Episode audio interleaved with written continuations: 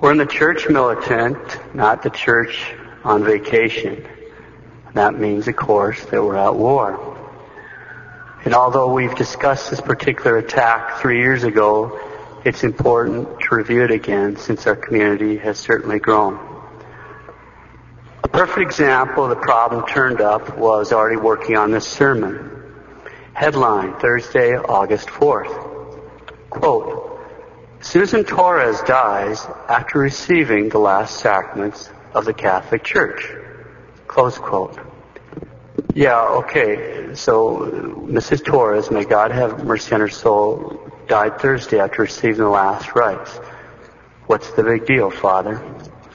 Well, right here in the article we read, quote, after spending over 12 weeks hooked up to life support in order that she might carry her baby to viability, 27-year-old Susan Torres, who has been medically brain dead since May 7th, has been given her final rest just one day after giving birth to her daughter, close quote. So in the article we're told that Mrs. Torres has been brain dead since May 7th. So which is it? Did Susan Torres die on May 7th? Or did she die on August 4th? What does it mean when we say someone dies? When someone dies, that means her soul has left her body. When someone dies, what we're left with is a corpse. A corpse is a dead body, a body without a soul. So did Susan Torres die on May 4th or May 7th? Or Thursday, August 4th? If she died on May 7th, then how could her corpse give birth to a baby girl this past Wednesday on August 3rd? If she died on May 7th, how could her corpse receive the last rites three months after she died? Three months. Now the proved author said I can anoint somebody for three or four hours. This is three months after death. If she died on May 7th, how could her corpse die again when they removed life support this past Thursday, August 4th? It's obvious Susan Torres did not die on May 7th. She was declared brain dead on May 7th, but she didn't die on May 7th. She died on August 4th when her soul left her body. Remember what death is. When someone dies, that means her soul has left her body. When someone dies, what we're left with is a corpse. That's a lifeless body, a body without a soul. Brain dead people aren't dead. They're alive. This Torres situation ought to make it clear to everyone here that we've got a problem, and it's a big problem. We've got a problem with brain death. People are regularly being declared brain dead when they're actually very much alive. Let's take a closer look at brain death, this whole problem, by quickly reviewing a series of quotes. First quote, from the University of Missouri, Healthcare Family Guide to Neuromedicine. Quote. This is a quote. Most people believe death occurs when a person's heartbeat and breathing stop. This is called cardiac death. By law, the state of Missouri recognizes that death also occurs when the brain and the brain stop working. This is called brain death. If breathing and heartbeat are maintained by machines, a brain dead person will appear to be alive. The person's skin may be warm. The chest will rise and fall in a breathing motion. A heartbeat is seen on a monitor.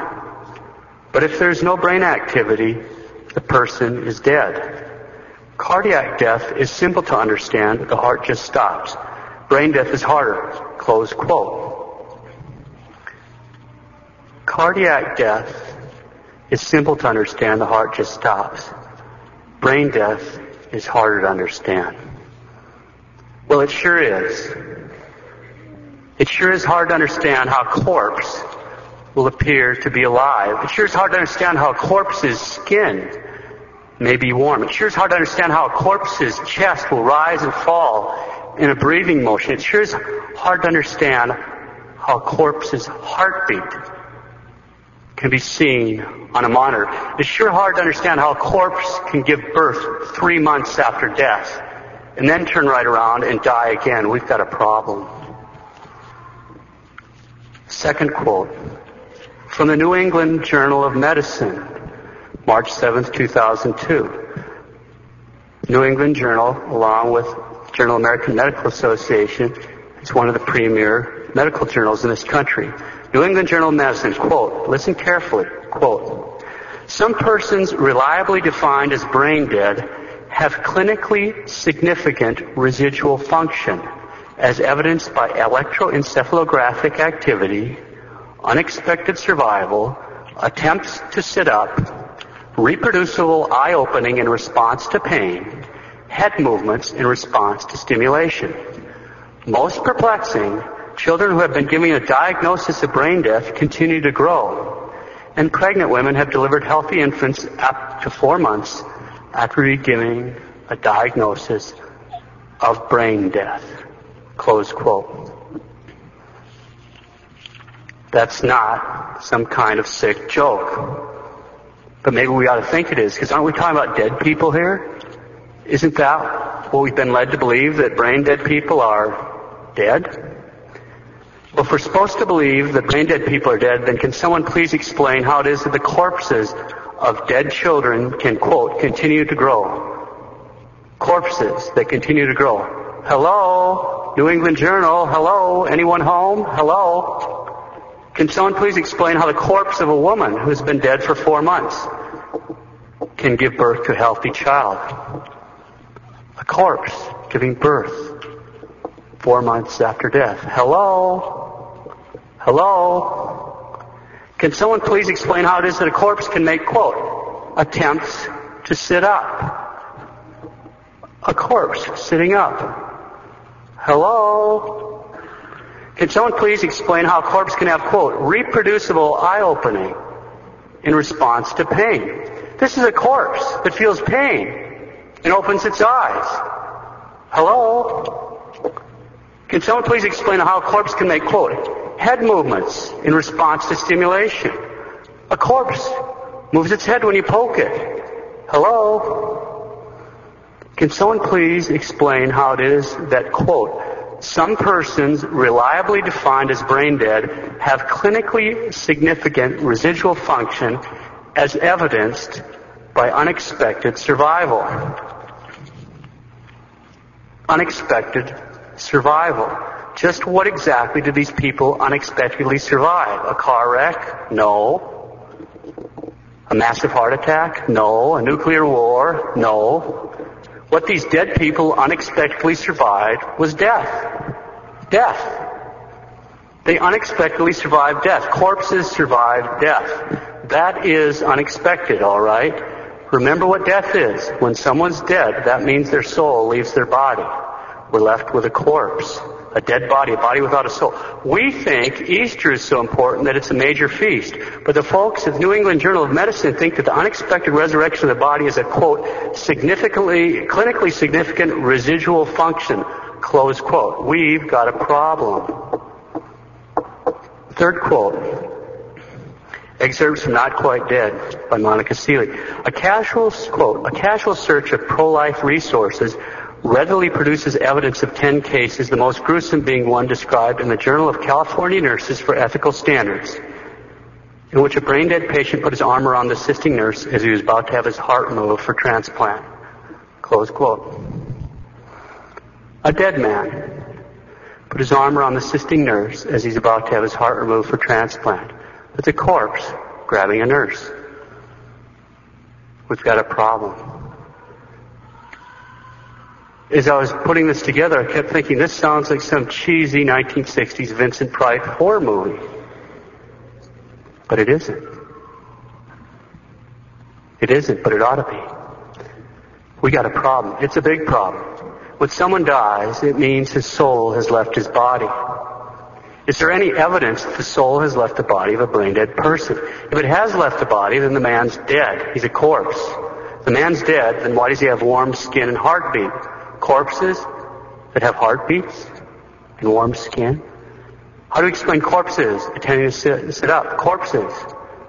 opening their eyes and moving their heads in response to pain. Corpses, dead for months, and then delivering babies. Corpses, unexpectedly rising from the dead. When someone dies, we're left with a corpse, a dead body, a body without a soul. Death means the soul has left the body. Death does not mean the soul has left the brain. As long as the body itself is alive, the soul is present. We've got a problem, and it's a real problem with brain death. And the problem with brain death is the brain dead are not actually dead. Brain dead people are actually alive. And that exact point is made clear by Bishops Bruskewitz and Vasa and their co-authors in this fourth quote from Are Organ Transplants Ever Morally Illicit. Quote, not one criterion for brain death states that it is equivalent to true biologic death of the person. Close quote. Not one of the criteria for brain death states it's equivalent to true death. Not one. We've got a problem.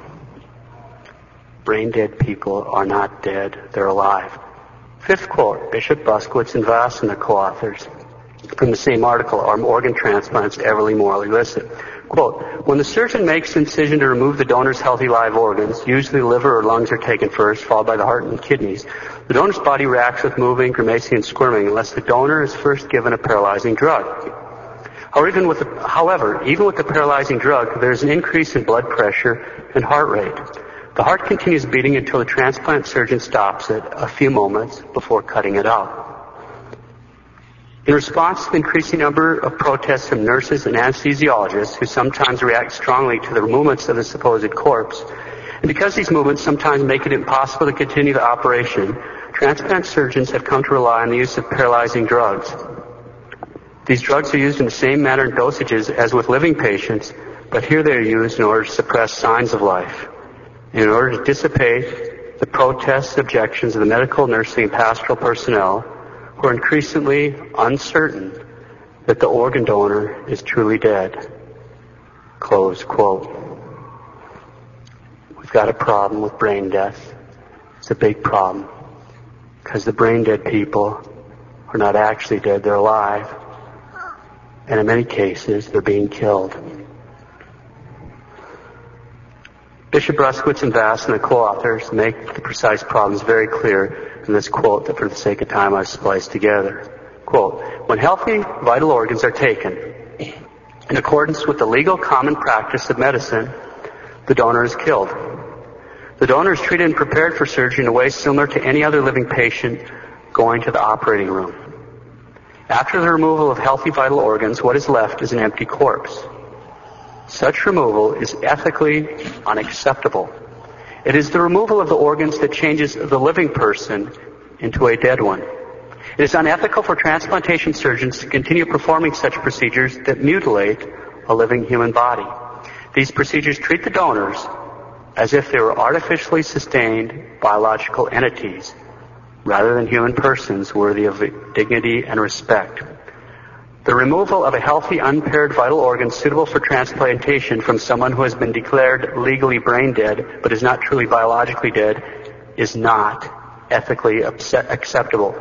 Evil may not be done that good might come of it. Close quote.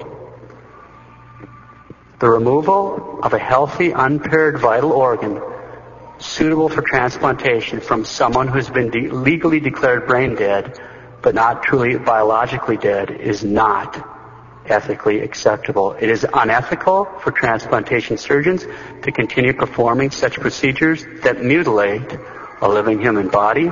These procedures treat the donors as if they were artificially sustained biologic entities rather than human persons worthy of dignity and respect. Evil may not be done, but good may come of it. Okay, if we can't cut the organs out of brain dead people, can anything be cut out of actually really truly dead people, corpses, and used for transplantation? One of the co-authors, Dr. Paul Burns, answers, quote, after death, tissues such as corneas, heart valves, bones, skin, connective tissues may still be useful for transplantation. Note that these are tissues, not organs, and may be taken only after death because excision of these would otherwise cause mutilation or death. Close quote, Dr. Burns. Bishops Bruskewitz and Vasa clearly teach, quote, All men of goodwill, all men of goodwill must properly understand and explicitly follow the applicable theological and moral laws. These laws are no impaired vital organ can be morally removed from a living human person. There should be no commercial traffic in human organs. People, especially the young, must fully comprehend that when they agree to be organ donors, they give transplant surgeons a license to terminate their lives. Close quote. All right, let's get practical. What does this mean for us? They're trying to be faithful soldiers the church militant, and by this means to save our souls, our immortal souls. It means, in the first place, we don't sign any kind of organ donation thing on our back of our driver's license or anywhere else. It means that no matter what our medical condition and how dire the straits we might find ourselves in, we do not accept any transplanted organ cut out of one of our brain dead brothers or sisters that have been left by the side of the road injured, as we heard in today's parable. For those in the medical community, it means that no matter what it may cost us personally and professionally, we have to put these procedures in the same moral category as tubal ligations, abortions, and contraception. Evil may not be done that good may come of it. Brain death is not just another way of saying death. The brain dead are not dead, they're alive. When healthy vital organs are taken out of a brain dead patient in accordance with the common legal practice of medicine, that donor is killed. He's killed. He's killed. Brain death is just another lie from the person standing behind this culture of death. From the person who from the beginning has been a liar and a murderer it's another lie which is killing our brothers and sisters. We have to reject it. Let's pray. O Lord Jesus Christ, you taught us that the truth will set us free. We beg you, give us a true devotion to your mother. Send on the light of your truth into our minds and love of your will into our hearts that we may have the courage to stand strong for your kingdom and your truth against the lies of the prince of this world, the darkness of our culture, the culture of death. Amen. In the name of the Father, and the Son, and the Holy Ghost. Amen.